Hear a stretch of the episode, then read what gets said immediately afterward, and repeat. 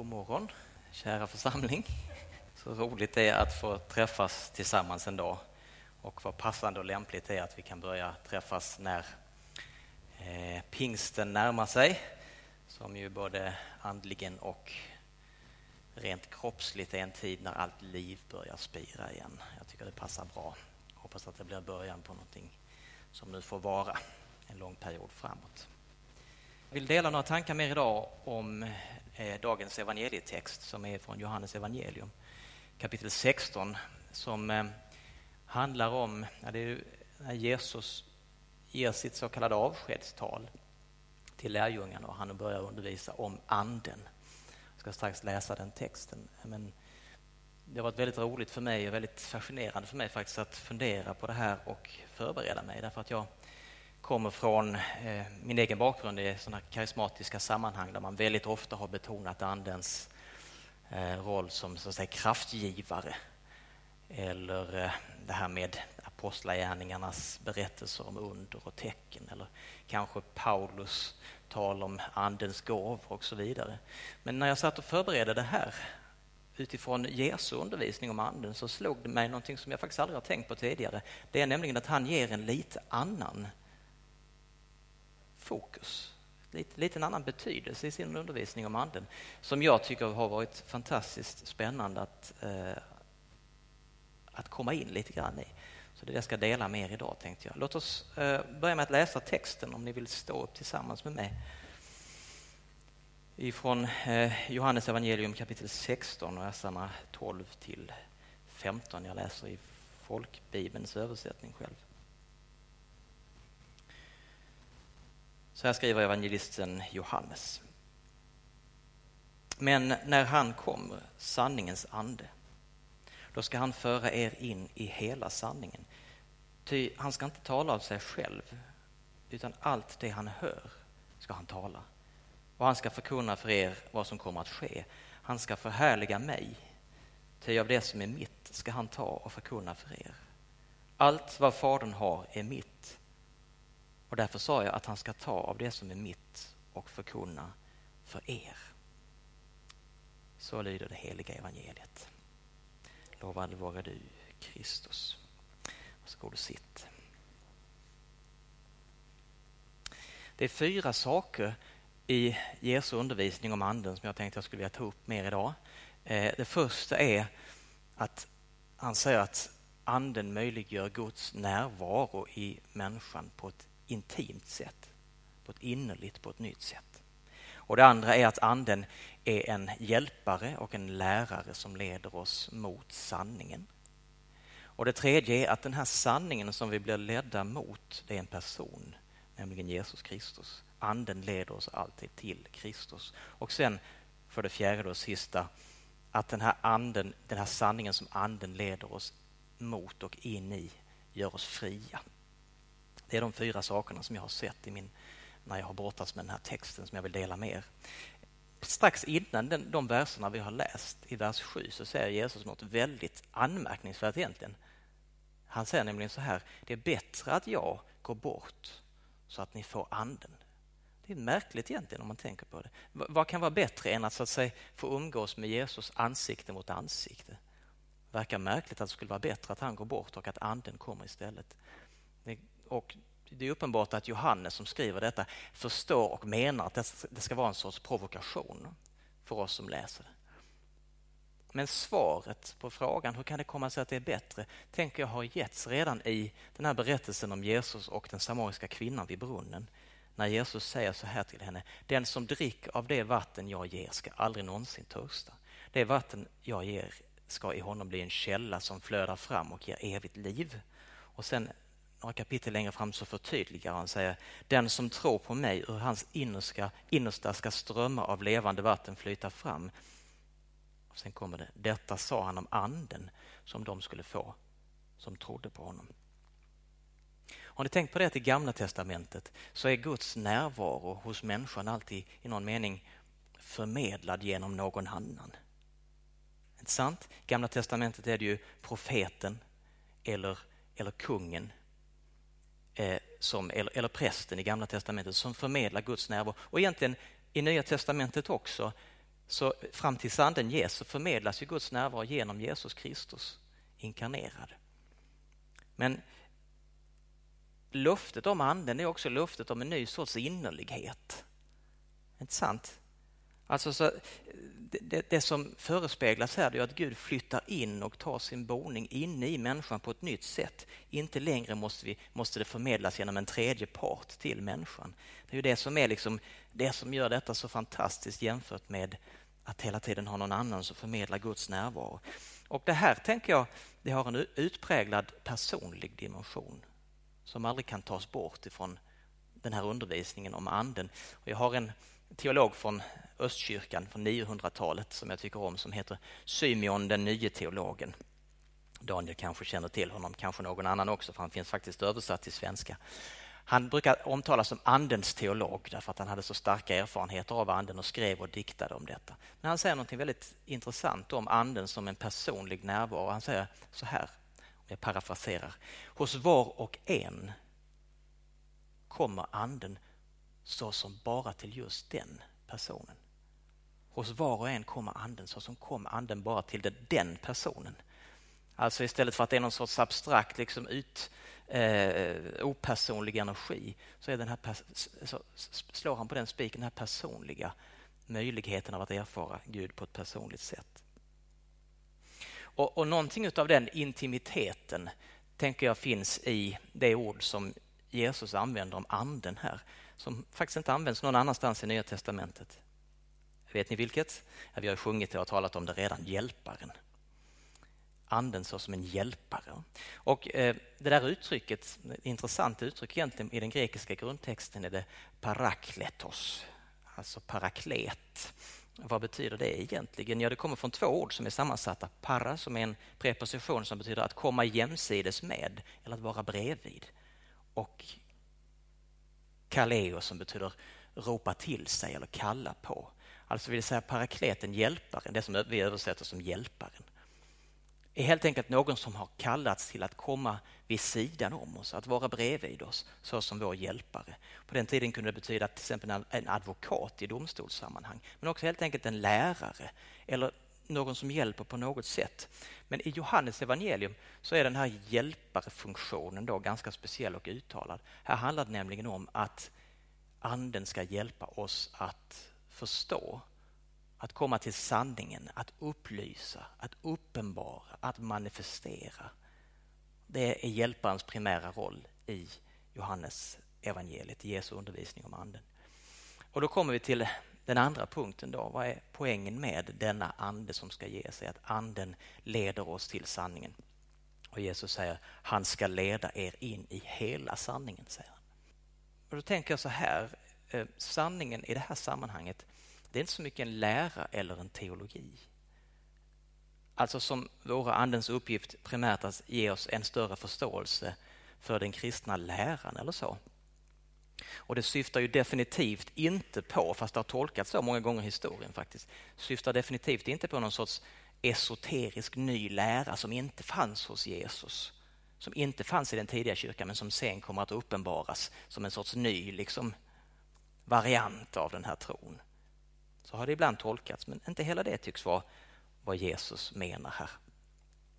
Därför att den sanning som anden leder oss till är inte frikopplad från Jesus Kristus själv, utan den pekar på honom. Alltså det är som att han säger när anden kommer ska han leda er till att förstå mer av vem jag är och vad, mitt liv betyder, och min död och min uppståndelse och min himmelsfärd.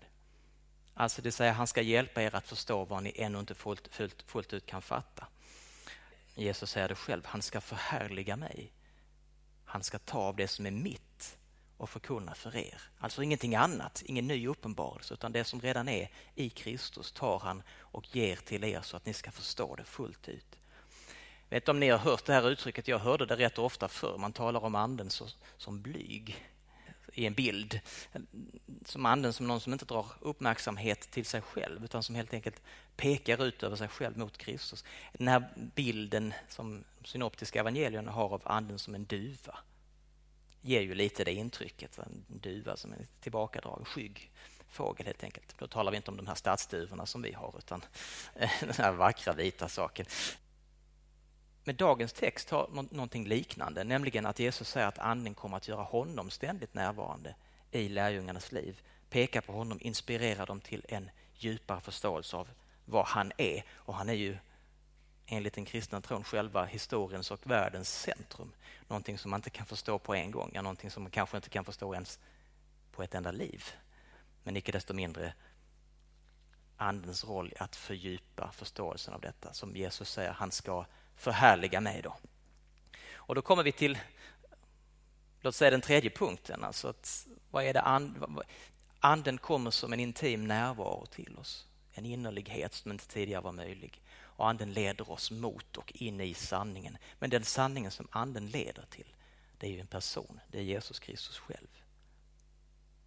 Eh, och jag tänker mig att vi ibland missuppfattar de här eh, evangelietexterna eller själva evangeliet som om det vore så att säga en lära eller en teori. Någonting som är bra för oss att veta, en teologi, en filosofi och så vidare. Men Jesus säger ju faktiskt själv på ett annat ställe, ja, jag är sanningen. Så jag, jag, tror inte att vi kan ta, som vi ofta gör, vi tar den kristna läran så här som en teori och så testar vi att ställa den sida vid sida med någon annan teori, något annat tankesystem. Låt säga buddhismen eller eh, är den sekulära humanismen eller kanske islam eller den ena eller den andra eh, new age-traditionen eller så så jämför vi så att säga religiösa alternativ och så ser vi vilken verkar starkast, vilken verkar mest attraktiv. Och vi kanske till och med tycker det är lite synd att det inte finns en sån här utpräglad kroppspraktik i den kristna traditionen som till exempel det finns inom yoga. Eller vi kanske tycker det är lite synd att inte den kristna traditionen har riktigt lika mycket av en teoretisk psykologi som, som man har inom buddhismen till exempel. Alltså jämför vi på det viset, men jag tror vi missar en väldigt väsentlig sak om vi gör det. Därför att den kristna tron handlar ju inte i första hand om idéer eller teori eller lära utan den handlar i första hand om en person. En person som möjliggör den här nya relationen till Gud. Och Det är så vi måste förstå det. Hjärtat i den kristna traditionen, i den kristna tron med andra ord, är Kristus själv och inte idén om Kristus. Nu tillhör jag ju dem som ändå älskar idéer, måste jag erkänna. Och det är klart att det finns i alla sätt att leva grundläggande föreställningar och idéer kanske som bygger upp till en världsbild. Det finns ju en teologi naturligtvis i den kristna traditionen. Här tror jag att poängen är att inte förväxla kartan med verkligheten. Att inte förväxla teorin med saken själv. Eh, jag har alltid tyckt om den här bilden som C.S. Lewis tar i sin bok eh, Mere Christianity. Jag tror den heter Att vara kristen på svenska jag vet inte om ni känner igen den bilden. Han, han talar om en, en gång när han träffade en äldre man efter ett föredrag som han hade hållit. Och den här mannen hade varit eh, i Royal Air Force under första världskriget. och Han hade befunnit sig ensam i öknen en natt och då haft en stark, intensiv religiös upplevelse. Han sa till C.S. Lewis efter att jag har mött Gud själv öga mot öga, så det du säger det känns ganska fattigt. Alltså vill säga, han vände blicken från den verkliga erfarenheten till de kristna lärorna eller bekännelsen och tyckte att det här känns ganska tunt. Och Då säger Lewis någonting som jag tycker är väldigt bra. Han säger så här, visst för all del erfarenheten, låt säga att den var äkta där i öknen. Det är klart att den är mer väsentlig än teorierna om den. På samma sätt som, säger Lewis, det är skillnad mellan att kasta sig i Atlantens vågor en sommardag och erfara Atlantens vatten. Det är något helt annat än att titta på en karta över Atlanten. Inte sant?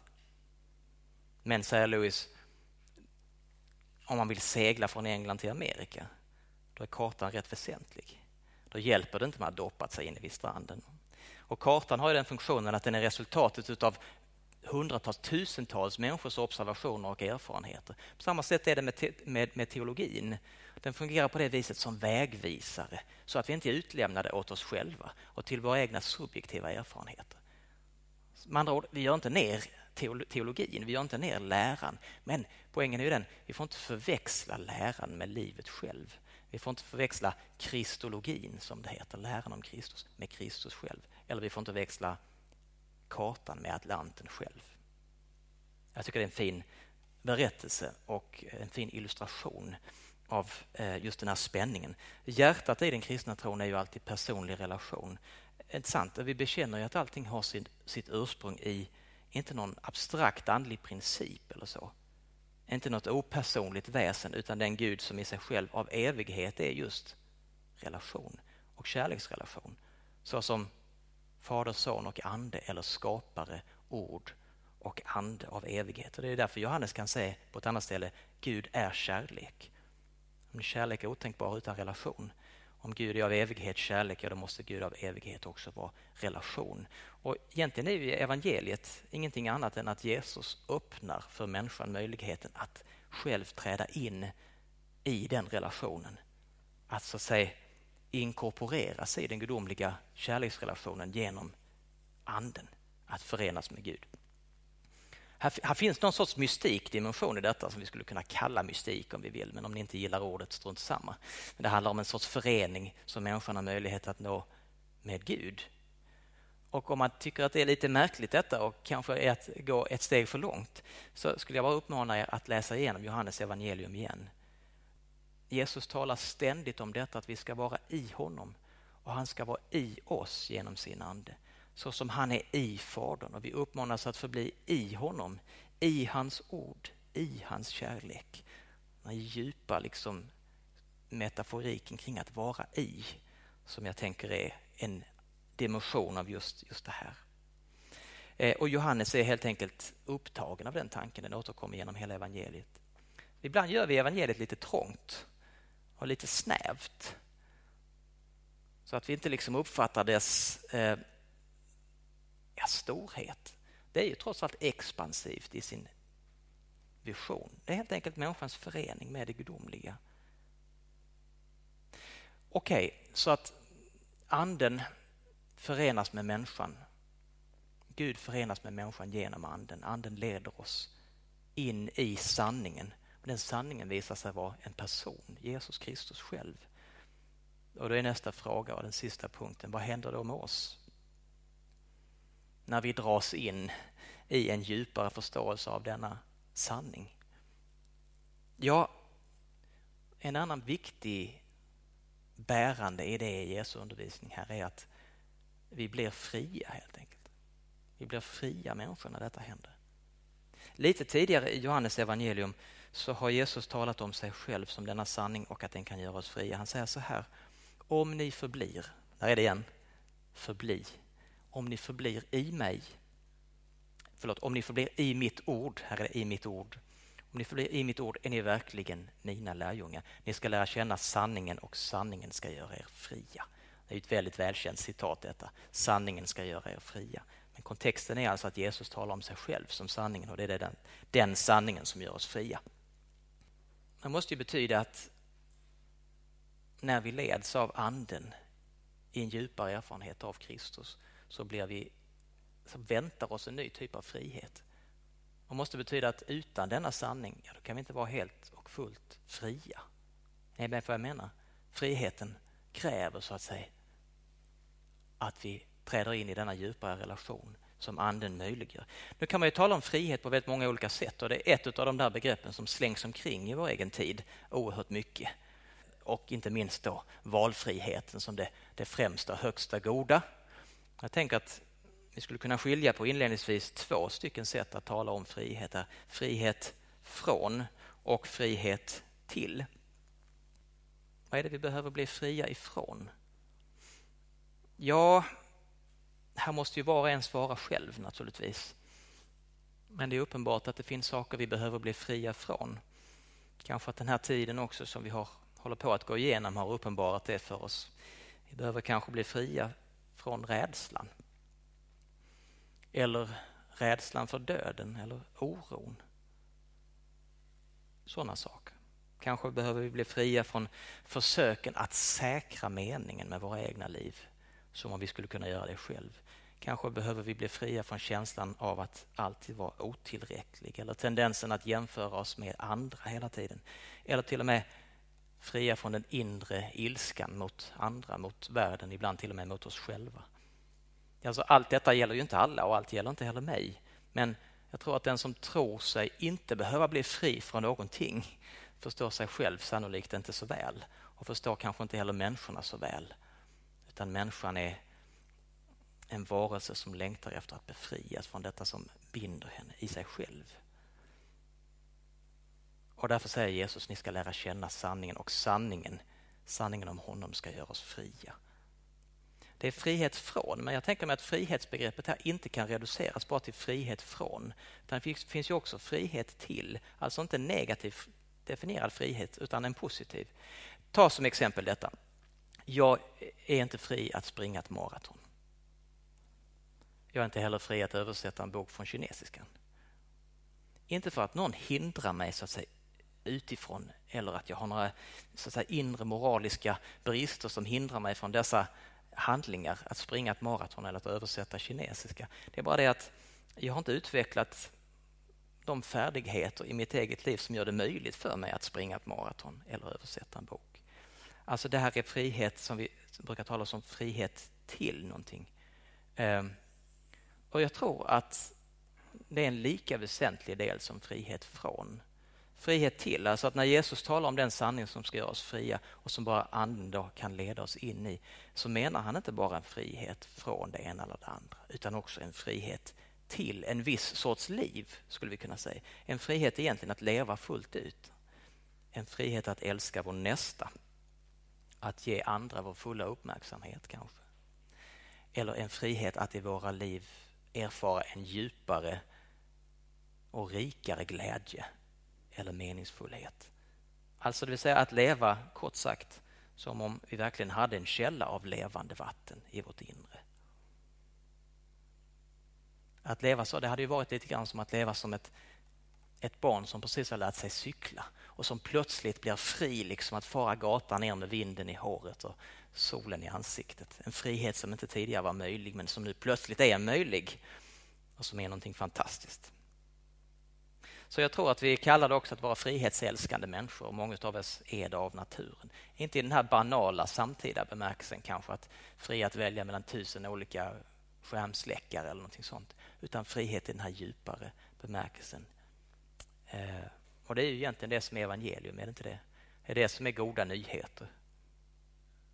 Att det finns en frihet att få, att det finns en frihet att träda in i och att börja leva i.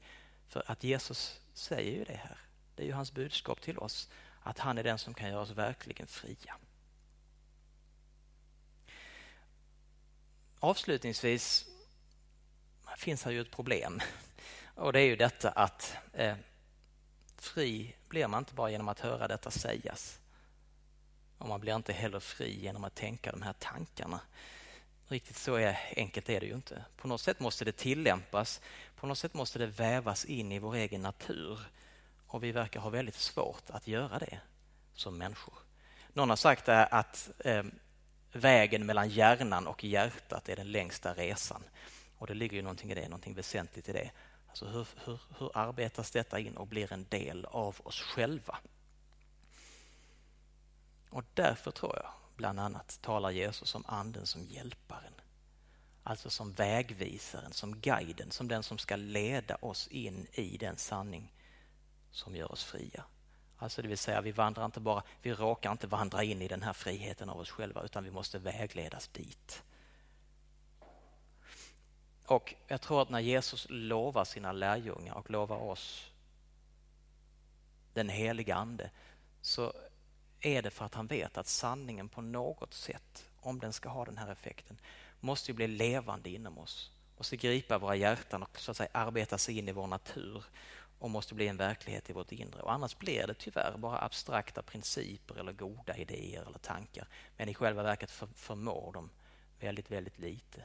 Återigen, det är ju inget vi kan ta oss. Utan det är ett verk av den heliga Ande. Ja, jag skulle kunna sätta detta på en enda formel kanske. Eh, det sammanfattas i att det krävs för oss att tron blir personlig. Eller rent av, det krävs för oss att tron blir person snarare än abstrakt princip. Och det är alltid en nåd och det är alltid en gåva av anden. Det tror jag är en väsentlig del av Jesu undervisning om den helige Ande i dagens text. Jag tycker vi kan därför be om, uppmuntra varandra och vänta på det här rikare måttet av Andens närvaro i våra liv. Så att till sist det också ur vårt inre skulle kunna strömma eh, levande vatten. Ska vi be tillsammans?